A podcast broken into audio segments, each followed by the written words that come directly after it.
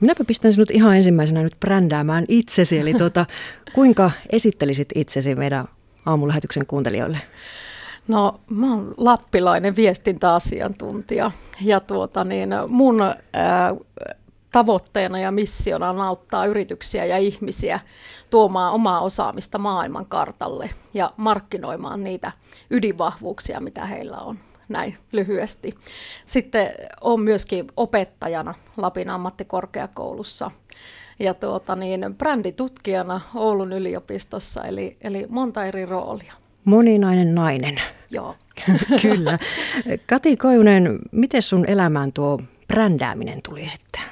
No brändääminen lähti liikenteeseen siitä, kun on vuosia toiminut tosiaan viestinnän ja markkinoinnin opettajana ja ja tota niin, 2014 itse asiassa, kun Lapin ammattikorkeakoulu alkoi tekemään vähennyksiä, vähän niin kuin medianomikoulutusta lakkautettiin, silloin niin päätin, että, että tota, niin mun täytyy alkaa omaa sitä asiantuntijaosaamista niin tosissaan, tosissaan tuomaan esille, jotta sitten saa sen työpaikan pitää. Ja, ja tuota niin, näinhän siinä sitten kävi, että, että niin hyvin tuli brändättyä, että tänä päivänä, tänä päivänä oikeastaan paljon muuta sitten ole, ole ehtinyt tehdäkään, että mulla on lukuisia kursseja, kursseja ja oppimis, oppimis tota niin, niin, tämmöisiä ympäristöjä, missä tätä aihetta nyt sitten opetan ja, ja tota niin, tästä on tullut mulle semmoinen sydämen aihe. Mm, sen huomaa, se on semmoinen palo, kun sä puhut näistä asioista. Silmiin Joo. syttyy lamput ihan suorastaan. Tota, asut tosiaan Torniossa, Joo. mutta kaikki nämä moninaiset tehtävät vie sua ympäri Lappia. Joo, kyllä. Se on ilo ja onni, koska niin kuin se Lappi-brändi ja ylipäätään se brändääminen tulee, tulee siinä, niin kuin saa vähän niin kuin lihaa luitten ympärille, kun näkee, näkee, miten sitä tehdään ja ihmisiä, ketkä sitä tekee ja, ja, ja yrityksiä ja tuotteita ja palveluita. Ja se on kuitenkin hyvin semmoinen niin kuin, ää, subjektiivinen asia se brändi, että, että meillä ei ole yhtä kaavaa, millä me brändiä rakennetaan, vaan se on hyvin niin kuin tilannesidonnaista ja tilannekohtaista. Ja mulla on ollut onni nähdä näitä tilanteita erilaisia ja, ja tota, niin, yrityksiä ja se on tosi hienoa. Hmm. Mites Kati Koivunen, nyt kun olet tuommoinen brändiasiantuntija, niin, niin miten sen niin kuin lyhyesti kuvailisit, että mitä se on se brändi? No brändi on kokemus. Brändi on se tunne, mikä sinulle välittyy jostakin tuotteesta tai palvelusta tai yrityksestä tai ihmisestä. Ja tuota niin, brändi on myöskin se mielikuva, mikä, mikä meillä on syntynyt ehkä sitten joidenkin erilaisten kohtaamisten kautta. Ne voi olla verkossa olleita kohtaamisia, me on vaikka voitu johonkin yrityksen tuotteeseen tutustua verkkosivuilla tai taikka sitten ne on voinut olla tämmöisiä vaikka ihan kivijalkakaupassa tapahtuneita asiakaspalvelutilanteita. Brändi rakentuu näistä kaikista kohtaamisista. Ja sen takia se on niin älyttömän niin kuin mielenkiintoista, mutta samaan aikaan hirveän vaikeaa hallita. Mm. No tota, miten sitä henkilöbrändäämistä sitten voisi ajatella ja lähestyä? Voi, henkilöbrändääminen on ihan, ihan ihana asia. asia tota niin, henkilöbrändiä yleensä lähestytään sanomalla, että meillä jokaisella on henkilöbrändi. Hmm. Mutta sitten me niin erotumme toisistamme sillä lailla, että ketkä sitä sitten tietoisesti hallitsee sitä brändiä ja ikään kuin johdonmukaisesti johtaa sitä omaa brändiä. Hmm. Ja sitten on, on niitä, jotka ei, ei, niin, ei niin tietoisesti sitä tee.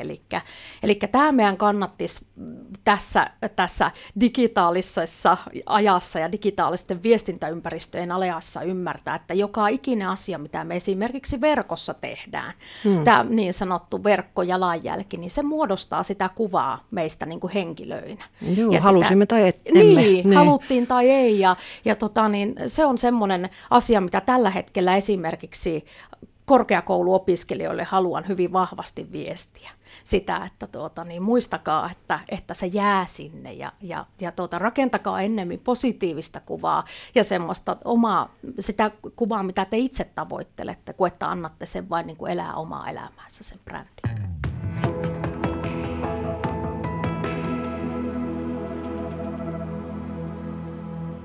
Aamun vieraana on, voisi sanoa ihan sanalla sanoen, että brändiasiantuntija Kati Koivunen. Hyvää huomenta. Huomenta. Tuossa uutisissa mainittiin brändimarkkinoinnin professori Saila Saraniemi. Hän on ilmeisen tuttu henkilö sinullekin. Joo, hän on mun väitöskirjaohjaajani tuolla Oulun kauppakorkeakoulussa tuttu, tuttu ihminen. Joo. Tota, oikeastaan voitaisiin kuunnella Saraniemeltä tähän liittyen tota, kommenttia tähän Lappi-brändiin. Häntä haastattelee seuraavassa Kimmo Hiltula. Brändimarkkinoinnin professori Saila Saraniemi. Sä olet Oulun yliopiston kauppakorkeakoulun professori ja olet juurikin brändeihin. Niin tutkit niitä ja Lappi-brändi on tuttu noin lähtöisenä ja myös tuolta aikaisemmasta urasta, mutta kerro, minkälainen on Lappi-brändi, mitkä asiat siihen liittyy?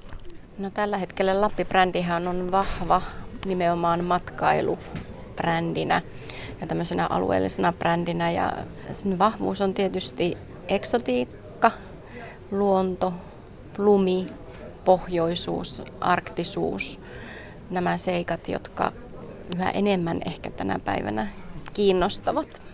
Jos miettii Lappia suhteessa muuhun Suomeen, niin kuinka vahvana tätä Lapin brändiä voi pitää? No ehdottomasti vahvimpia, ellei jopa vahvin suomalainen matkailubrändi, että Suomesta ehkä vahvinten tunnetaan Helsinki, pääkaupunkiseutu ja sitten kyllä ehdottomasti Lappi. Tämä Lappi on tämmöisenä matkailun brändäämisen kentässä kyllä vois, voi pitää edelläkävijänä. Vahva brändi, syntyykö se vai pitääkö se rakentaa? Vahva brändi kyllä syntyy myöskin. Siellä on tiettyjä perustekijöitä, vetovoimatekijöitä, jotka mahdollistavat brändin syntymisen. Mutta sitten kun tehdään tämmöistä pitkäjänteistä brändin rakennusta markkinointitoimenpitein, niin se vaatii paljon työtäkin. Eli Saila Saraniemi kuitenkin pitää olla vahva pohja. Ehdottomasti, eli se on se aitous, mitä ajattelen, että on brändissä kuin brändissä keskeistä. Aitous on keskeistä, sanoi siinä brändimarkkinointi professori Saila Saraniemi Kimmo Hiltulan haastattelussa ja täällä studiossa Kati Koivunen nyökkäilee. Joo, kovin tutulta kuulostaa. Se on tuo aitous nimittäin sellainen asia siinä brändin rakentamisessa, että, että se on ihan ehdoton kulmakivi, että kyllä kuluttajat heti huomaa ja haistaa, jos, jos tota, niin se brändi ei perustukaan aidoille, aidoille asioille ja niille asioille, joita se yritys niin tosiasiassa on. Ja, ja se tuote pitää olla kyllä kunnossa ennen kuin me aletaan brändiä rakentamaan.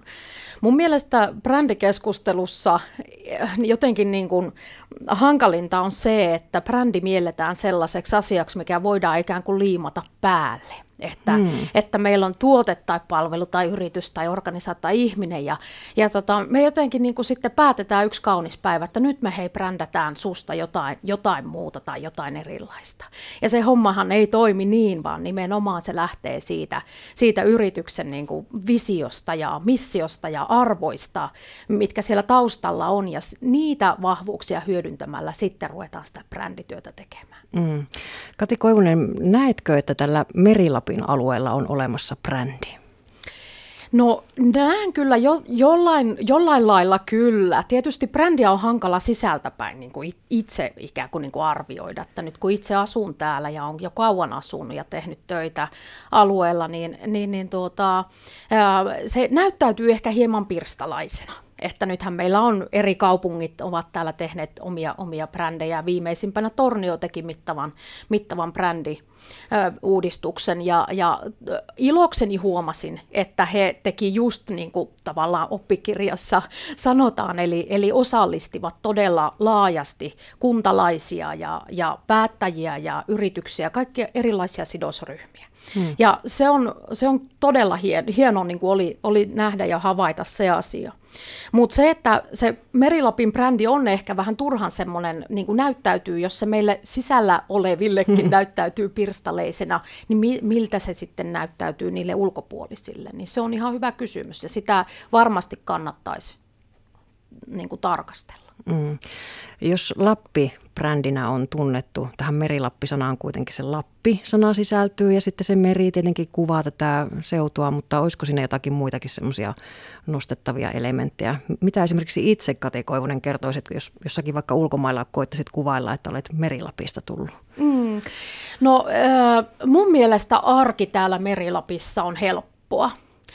Toki se varmaan on sitä myös muualla Lapissa, Lapissa mutta tota, niin mun mielestä täällä jotenkin niin kuin, niin kuin ihmiset ovat, ovat niin kuin helppoja ja asiat hoituu helposti. Ja, ja tuota, mutta silti niin kuin jollain mukavalla tavalla tämä Merilappi on semmoinen kansainvälinen. Meillä on suuria yrityksiä täällä ja, ja paljon matkailua ja onneksi meillä on vielä korkeakoulukin, mikä on todella, todella tärkeä asia niin kuin tällaisen alueen brändille. Hmm. Ja tota, niin itse kyllä näkisin näin, että, että se arjen helppous, sitten semmoinen tietynlainen niin kuin kansainvälisyys, sitten turvallisuus myöskin yhtenä, että meillä on täällä hirveän turvallista, ainakin näin niin kuin kahden pienen lapsen äitinä näen, että, että täällä on niin kuin turvallista saada niitä juuria ja silti on kuitenkin niin kuin myöskin mahdollisuuksia lentää. Hmm.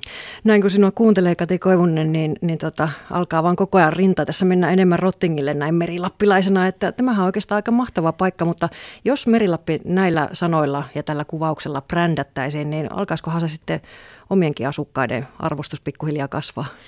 No toivottavaa olisi, että tuota, kyllähän meidän jotenkin pitäisi saada tämä niin väkiluku kasvuun, kasvuun tota, niin näillä meidän maaseutualoilla, että kaupungistuminenhan on niin kuin mieletön trendi tällä hetkellä. Kyllä sille odotetaan tämmöistä vastatrendiäkin, eli mm. sille, että maaseudulle aletaan takaisin palaamaan.